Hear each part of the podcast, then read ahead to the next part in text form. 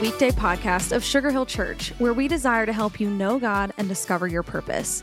Whether you're exercising, driving, meditating, or just hanging out while you tune in with us today, thanks. We hope these next five minutes help you feel encouraged and inspired for your day. Hi, everybody. This is Pastor Chuck Allen, and I want to thank you for joining me on another weekday podcast. You know, we all struggle with the pull between good and evil in our daily lives. I mean, who in the world hasn't just identified with the cartoon of a person with an angel on one shoulder and Satan on the other? each whispering in the ear of our mortality, struggling to make a choice. We've all been there. I've used this example so many times, you may be tired of hearing it. But I feel like most of our life, we find ourselves with those voices competing for our attention. But the Bible can truly help us. It, it, it always does.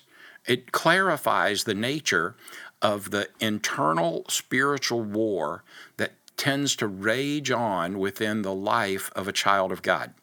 In Ephesians, Paul writes in chapter 4, verse 24, put on the new self, which in the likeness of God has been created in righteousness and holiness of the truth.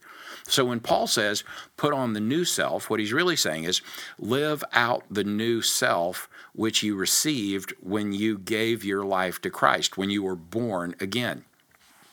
That's the same idea that we see in Philippians chapter 2, beginning in verse 12, where you read, Work out your salvation with fear and trembling, for it is God who is at work in you, both to will and to work for his good pleasure. Paul didn't say work in your salvation, but work out your salvation.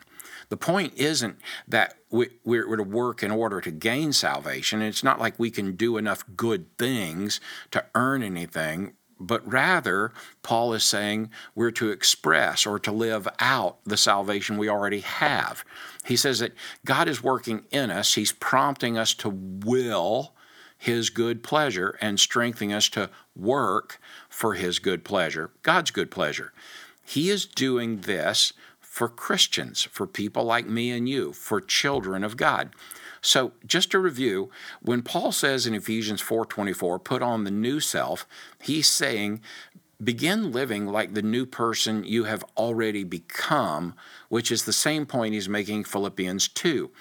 There's two good points of the good news about this. First, there is a new self that we have.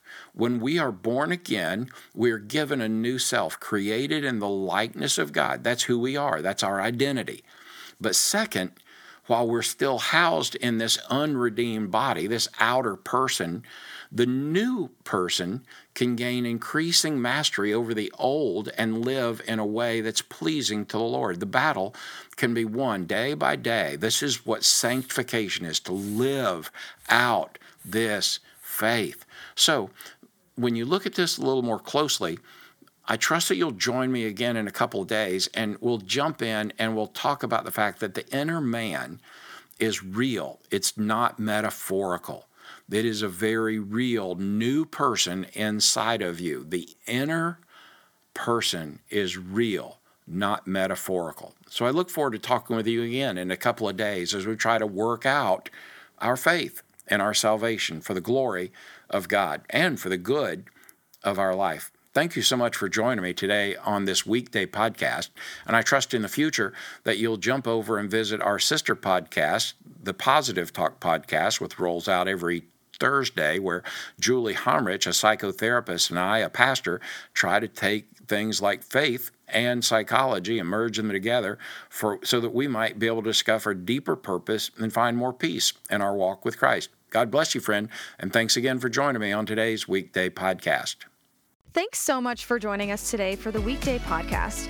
Our prayer is that the encouragement you just heard would help you live more like Jesus today. We would love to see you at Sugar Hill Church for one of our gatherings each Sunday at 9:15 and 11, and we're always streaming live at live.sugarhill.church. Thanks again for joining us today. As always, if today's message encouraged you, share it with friends and family by tapping the share button. Have an awesome day.